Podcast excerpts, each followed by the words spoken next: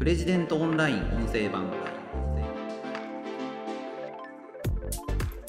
プランターペットボトルビニール傘。この3つがあるご家庭は要注意です。プレジデントオンライン編集長の星野貴彦です。この番組はプレジデントオンラインの配信記事の周辺情報や解説をお届けしています。今回紹介する記事は片付けのプロが見ればすぐにわかる。お金がたまらない家に必ずある3つのアイテム。という記事です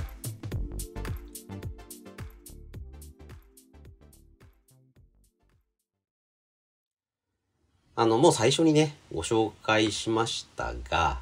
お金がたまらない家に必ずある3つのアイテム。一つはプランタ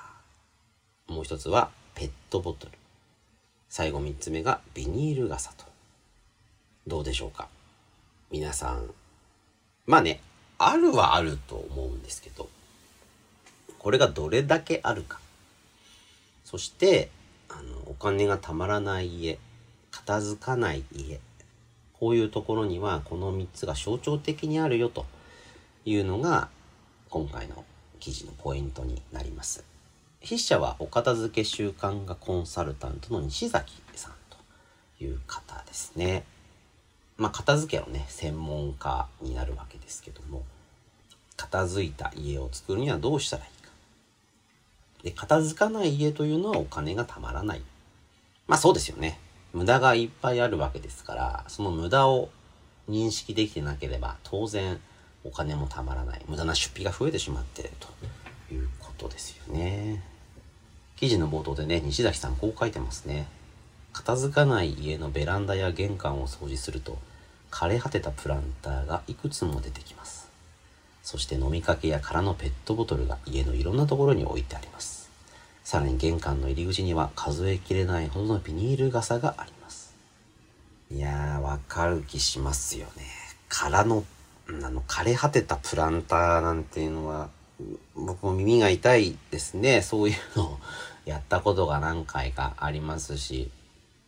あと、まあ、この記事とはちょっと別なんですけれども、プレジデントオンラインでいわゆるゴミ屋敷の記事を何とかやったことがあります。笹江里子さんというジャーナリストの方と、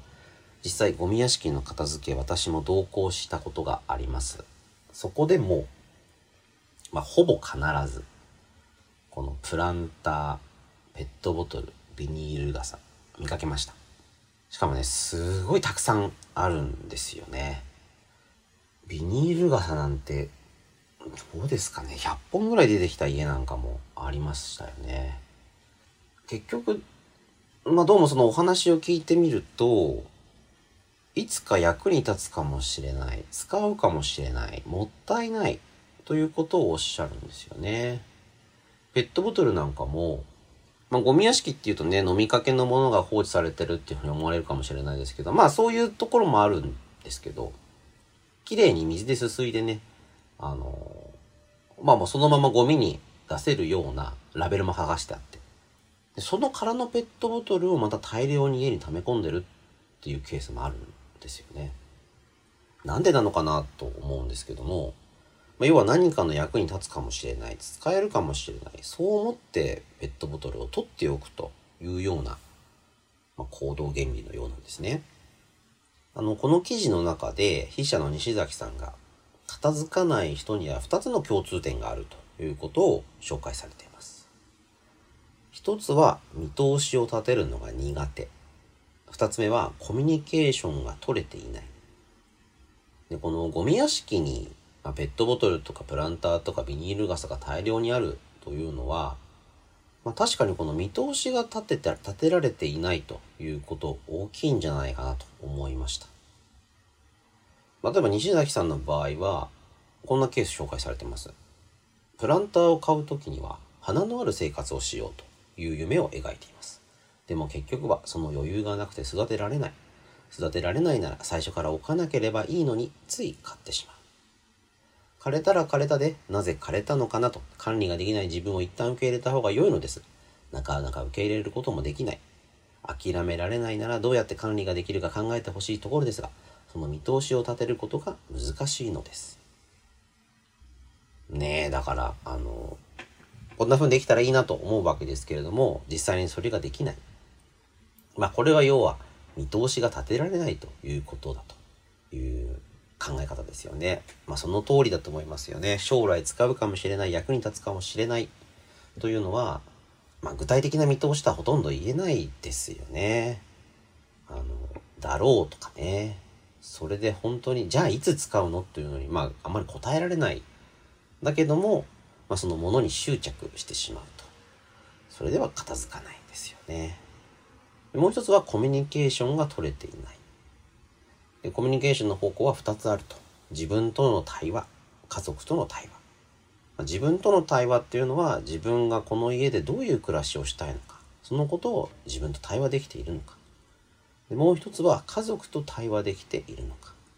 家族それぞれがどう暮らしたいのか。その話ができていれば、まあ、部屋は自然と片付く。逆にまあ、そういう話し合いができていないと、例えば冷蔵庫の中も、互いに何が入ってるのか分からなくなってしまう。それなのに同じものを買ってきてしまう。だから無駄がどんどん積もっていく。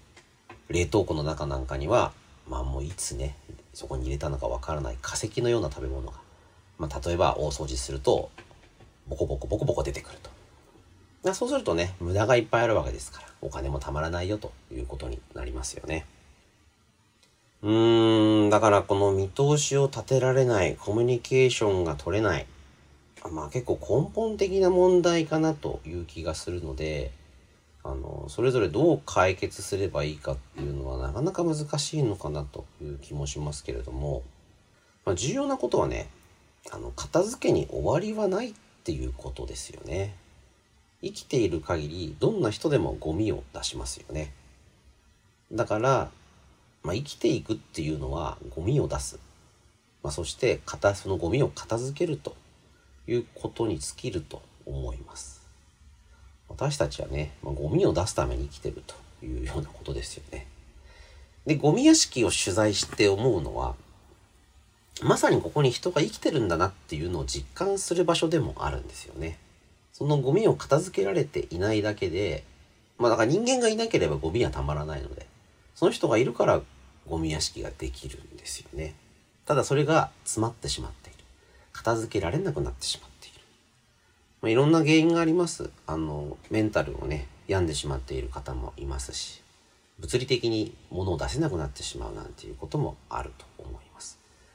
まあ、周囲とコミュニケーションをとり、自分と対話をして、その状況を改善していくということが必要なわけですけれども、今回の記事は